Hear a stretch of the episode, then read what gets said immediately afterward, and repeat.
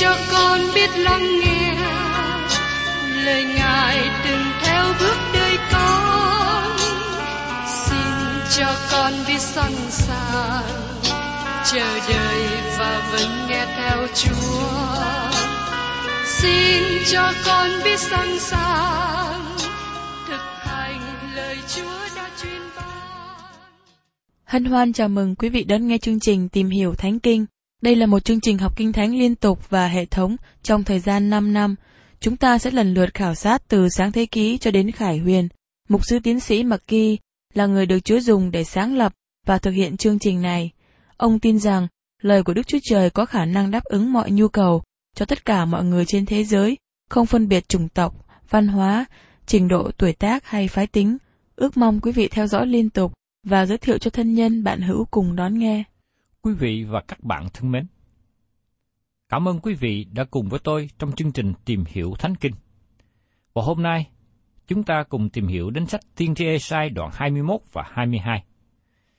Tiên tri Esai liệt kê 11 gánh nặng hay sự đón phạt.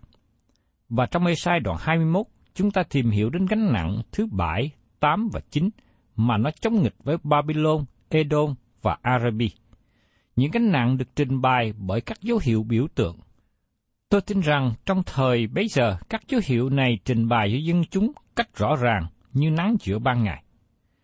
Các dấu hiệu này không rõ cho chúng ta trong ngày hôm nay, vì thế cũng có những ý kiến khác nhau về ý nghĩa của nó. Các dấu hiệu này đề cập đến Babylon, Edom và Arabi. Chúng ta sẽ xem xét mỗi gánh nặng một cách riêng biệt khi chúng ta tìm hiểu qua đoạn này. Các nước này là những kẻ thù nghịch với dân Israel. Mỗi nước này đem đến một sự đau khổ, khó khăn đặc biệt nào đó với dân Israel. Vì thế, mỗi nước sẽ bị đón phạt theo thời điểm của nó. Đoạn kinh thánh này thường bỏ quên trong lời của Đức Chúa Trời. Tôi xin hỏi quý vị một câu. Lần sau cùng mà quý vị nghe giảng về Esai đoạn 21 này là lúc nào? Có thể là rất nhiều người trong quý vị chưa hề nghe giảng về đoạn kinh thánh này. Điều đáng chú ý trong đoạn này là các biểu tượng được dùng. Giờ đây tôi tin tưởng vào sự thông giải theo nghĩa đen của kinh thánh, nhưng khi dùng các biểu tượng thì nó luôn đưa ra một hình ảnh thực tế.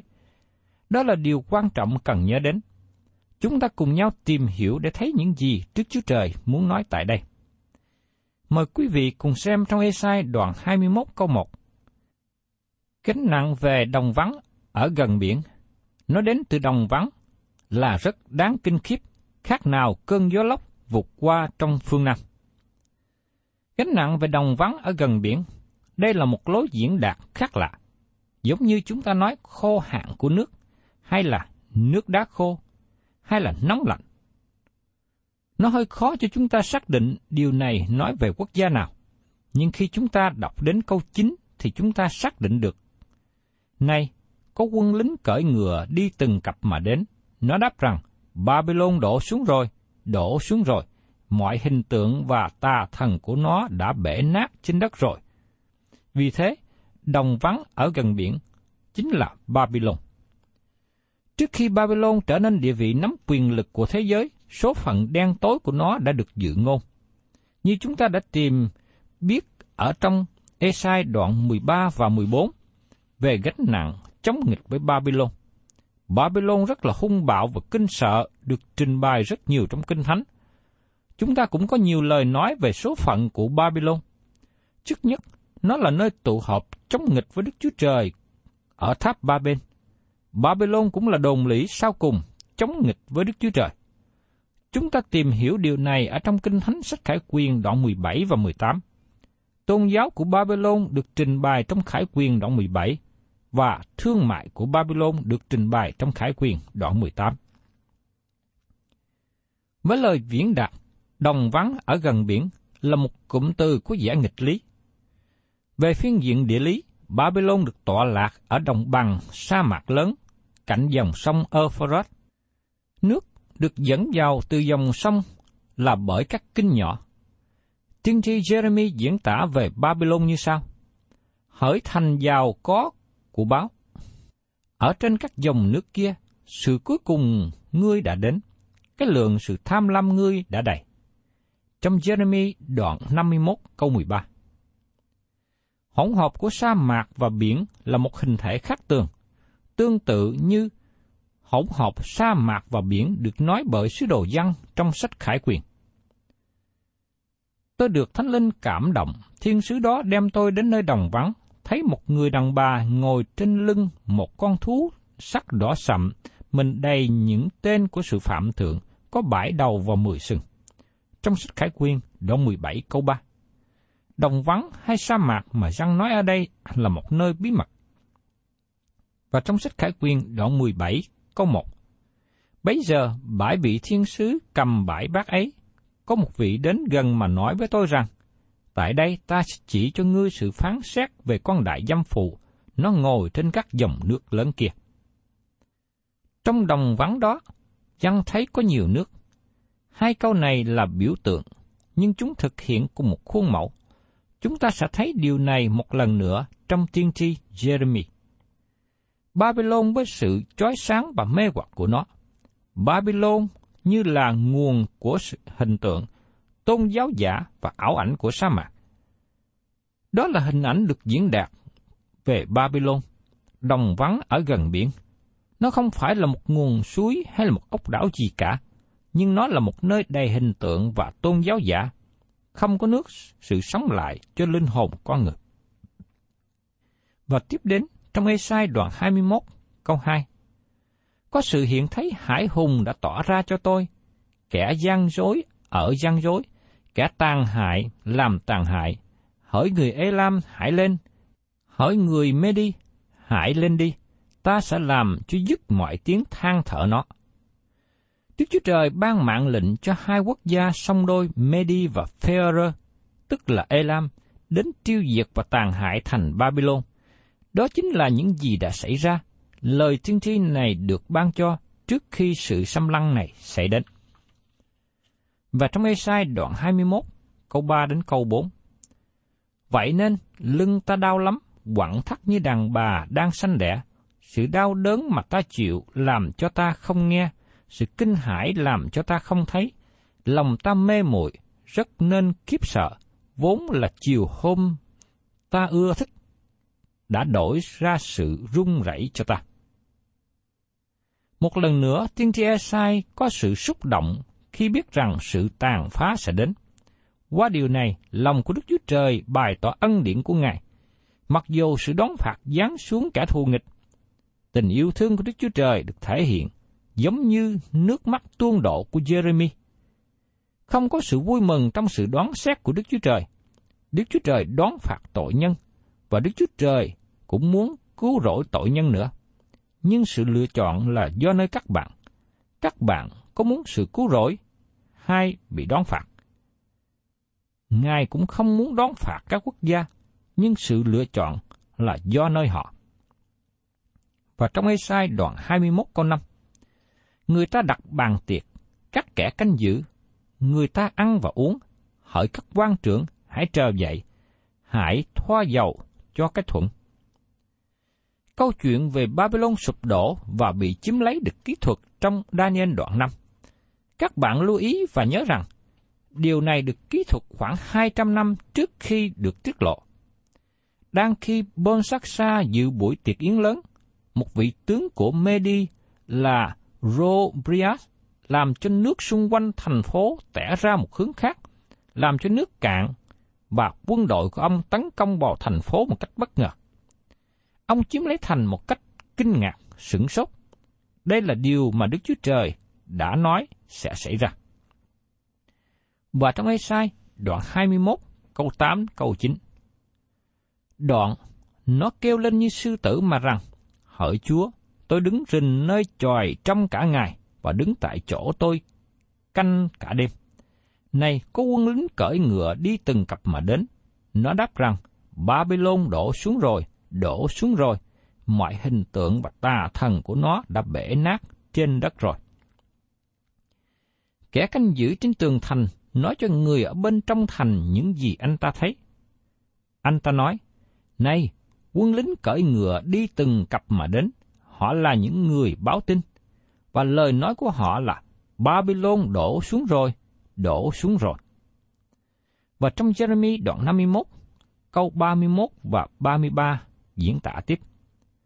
Lính chạm gặp nhau, sứ giả đụng đầu đặng báo tin cho vua Babylon rằng thành ấy bị đánh lấp khắp tứ bề. Đò giang bị chiếm giữ, đầm lầy bị đốt cháy bằng lửa và những lính chiến đã quảng hồn. Vì Đức Sơ Va dạng quân, Đức Sơ Va của Israel phán như vậy, con gái Babylon giống như sân đập lúa đến kỳ đập lúa, còn ít lâu nữa, kỳ đập lúa sẽ đến cho nó. Tất cả tượng chạm và các thần của Babylon bị đánh bể hết. Đây là dấu hiệu đau buồn cho họ, bởi vì Babylon là nguồn của tất cả hình tượng. Và trong Esai đoạn 21 câu 10 nói tiếp. Hỡi lúa bị đạp của ta là thóc trên sân kia, sự ta đã nghe từ Đức Rô Va dạng quân, tức là Đức Chúa Trời của Israel, thì ta đã bảo cho ngươi biết hết. Mùa gặt là thời kỳ của sự đón phạt. Chúa Giêsu nói trong văn đoạn 4 câu 35, Các ngươi há chẳng nói còn bốn tháng nữa thì tới mùa gặt sao? Xong ta nói với các ngươi, hãy nhướng mắt lên và xem đồng ruộng đã vàng sẵn cho mùa gặt. Chúa Giêsu nói điều này vào cuối thời kỳ của luật pháp, khi sự đoán phạt đến với dân Israel là dân tộc có luật pháp gần 1.500 năm. Mùa gặt là thời kỳ của sự đoán phạt. Tiếp đến, chúng ta tìm hiểu về lời tiên tri nói về gánh nặng của Edom. Trong Esai đoạn 21 câu 11, gánh nặng về Duma. Có người từ Syr kêu tôi rằng, hỡi người canh, đêm thể nào, hỡi người canh, đêm thể nào. Duma là ai? Duma là một chữ biểu tượng. Tiên tri Esai dùng từ ngữ mà nó đem đến nhiều ý nghĩa sâu đậm. Như chúng ta thấy trong câu này, Esai dùng từ ngữ truyền sứ điệp với dân chúng. Chữ Duma có nghĩa là yên lặng. Vì Edom giống như một vùng đấng chết, yên lặng. Sierra có nghĩa là dậy sống hay có lông. Esau là con trai được sanh ra trước và Jacob là em trai sanh đôi, như được kỹ thuật trong sáng thế ký đoạn 25 câu 25. Esau có lông và sống trong khu vực miền núi Seir trong sáng thế ký đoạn 36 câu 8. Seir có nghĩa là bão tố. Nó là một vùng đất bị bão thổi qua. Yên lặng và bão tố, đó là cách mà Esai dùng chữ để truyền đạt sứ điệp. Edom là một quốc gia có sự liên hệ với dân Israel, ra từ vùng đất yên lặng và bão tố đến sự dò xét này. Nó lặp lại hai lần. Hỡi người canh đê, đêm thể nào? Hỡi người canh đê, đêm thể nào? Nói một cách khác, còn bao lâu nữa, đêm dài mới qua? Còn bao lâu nữa, sự vinh hiển của Đức Chúa Trời mới được bày tỏ? Như được nói trong sách Malachi đoạn 4 câu 2, nhưng về phần các ngươi là kẻ kính sợ danh ta, thì mặt trời công bình sẽ mọc lên cho. Và trong Esai đoạn 21, câu 12. Người canh đáp rằng, buổi sáng đến, đêm cũng đến. nếu muốn hỏi thì hỏi đi, hãy trở lại, hãy đến. Các bạn thấy rằng, cả buổi sáng và đêm tối cùng đến. Nó sẽ là sự vinh hiển cho một người này và sự tối tâm cho người khác. Nó sẽ là sự sáng cho dân sự của Đức Chúa Trời và sẽ là sự tối tâm cho dân Edom, là những người xác thịt từ chối Đức Chúa Trời. Và tiếp đến, chúng ta cùng tìm hiểu về gánh nặng của Arabi, hay còn gọi là Ả Rập. Trong Ê-sai đoạn 21 câu 13, gánh nặng về Arabi, hỡi đoàn đi buôn của Dedan sẽ ngủ trong rừng xứ Arabi, dân cư Thema sẽ đem nước cho những kẻ khác. Arabi thấy rõ tại đây, như chữ này có hai ý nghĩa. Nó cũng có thể có nghĩa là buổi tối, khi thay đổi vị trí của nguyên âm. Trong ngôn ngữ của người Hebrew là ngôn ngữ của phụ âm, và không có nguyên âm. Một số học giả đã thêm nguyên âm vào tiếng Hebrew để cho nó dễ đọc hơn. Trong câu này, ý nghĩa của nó rõ ràng. Nó là đêm tối lịch sử của Arabi. Nó trẻ hơn họ nghĩ. Arabi là xứ của Ismael, chi phái Bedouin của sa mạc là dân Arabi của thời hiện nay. Thật là đáng chú ý khi Đức Chúa Trời nói về họ.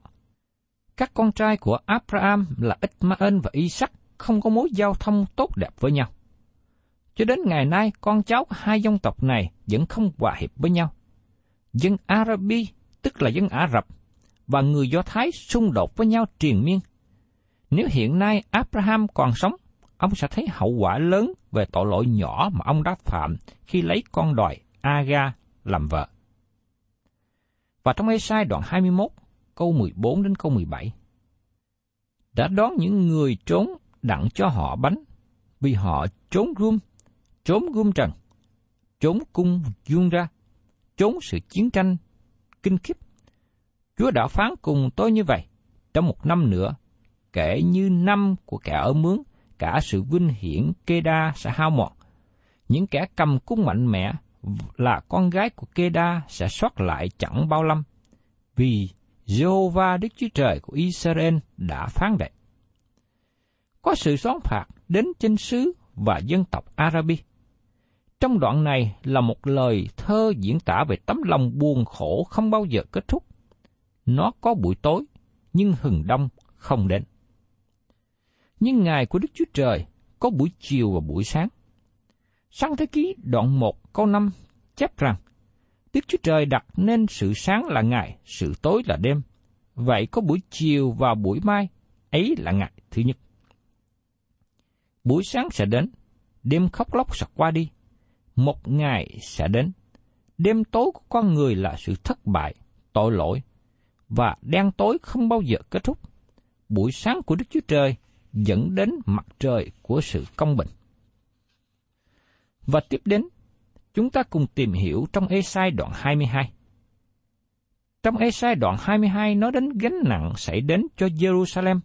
Gánh nặng bắt đầu từ nơi xa ở Babylon và chúng đi dần đến Jerusalem. Từ đây, bão tố nổi lên trên thành thánh.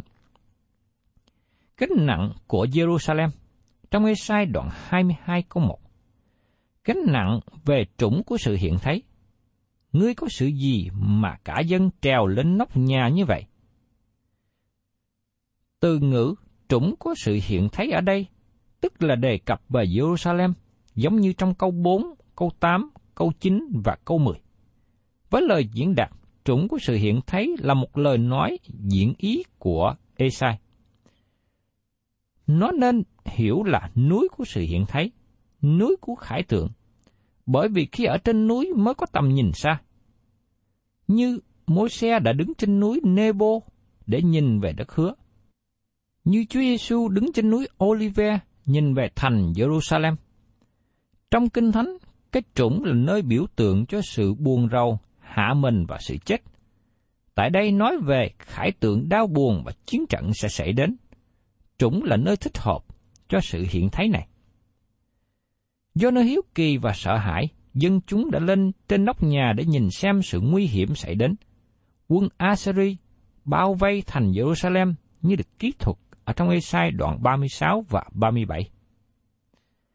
Tiếp đến mời quý vị cùng xem ở trong Esai đoạn 22 câu 4.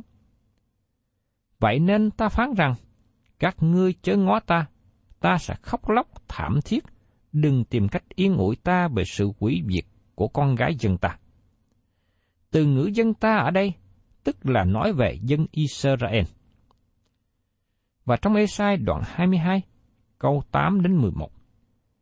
Màn che Juda đã cất rồi. Trong ngày đó, ngươi trông về khí giới của nhà rừng. Các ngươi thấy thành David bị nhiều nơi sức nẻ, bèn thâu chứa nước ao dưới lại. Các ngươi đếm nhà cửa Jerusalem, phá những nhà cửa để tu bổ tường thành, lại đào hồ giữa khoảng hai tường thành đặng chứa nước ao cũ.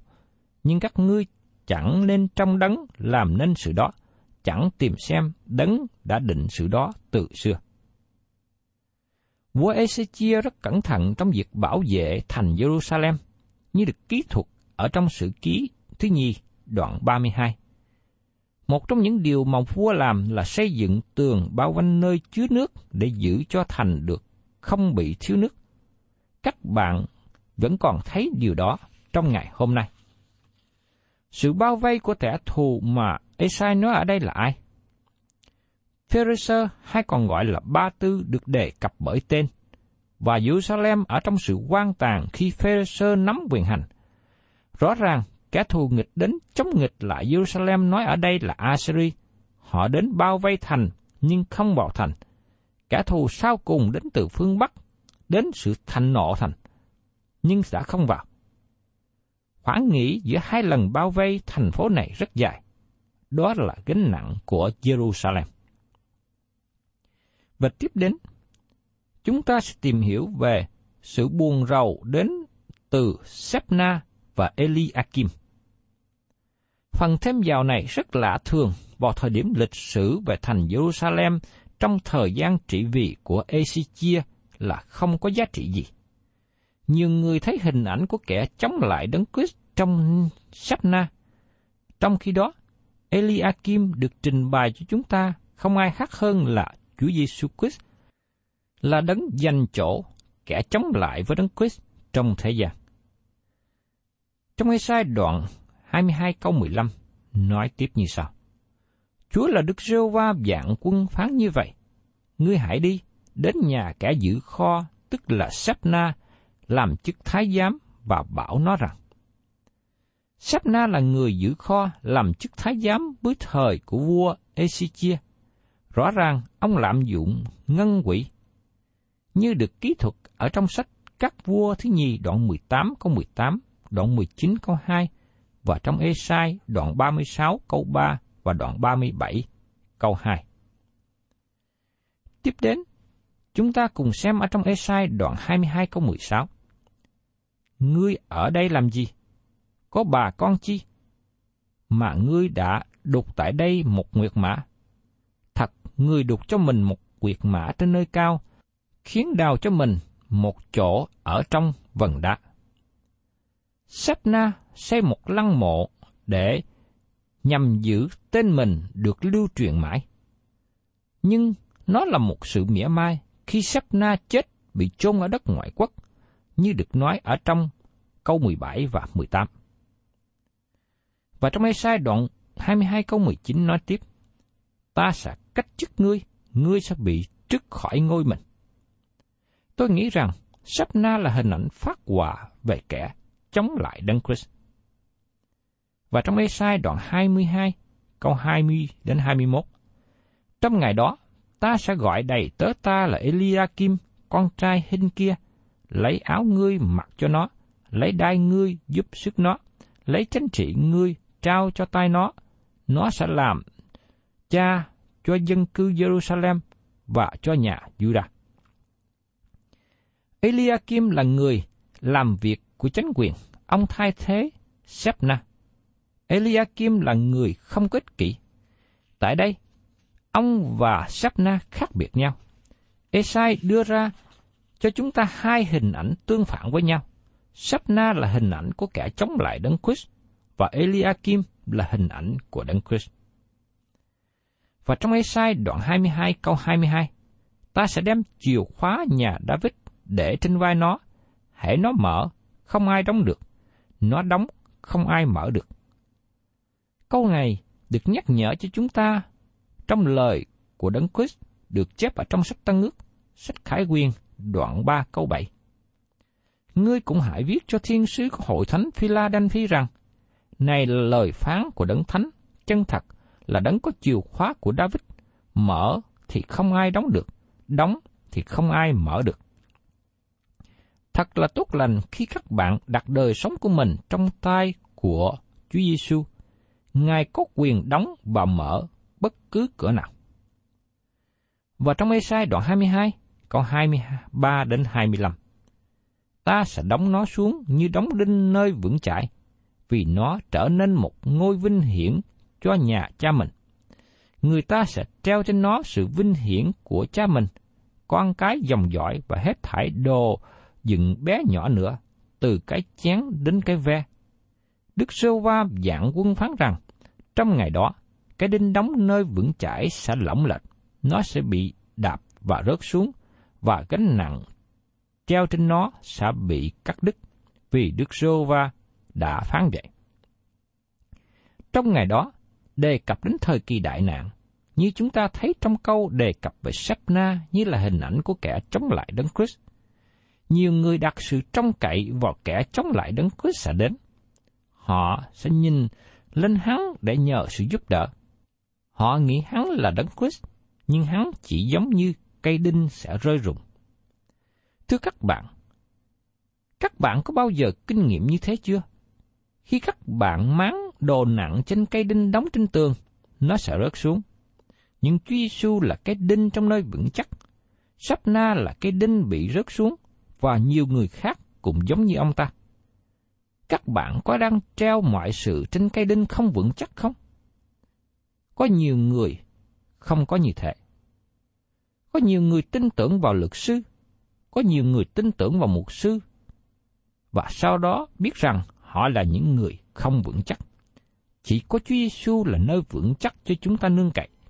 Và tôi mong ước rằng đời sống của các bạn gắn chặt trên Ngài.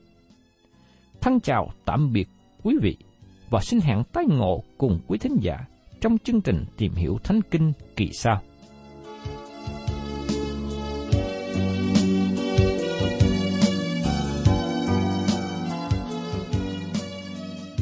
Cảm ơn quý vị đã đón nghe chương trình Tìm hiểu Thánh Kinh. Nếu quý vị muốn có loạt bài này, xin liên lạc với chúng tôi theo địa chỉ sẽ được đọc vào cuối chương trình. Kính chào quý thính giả.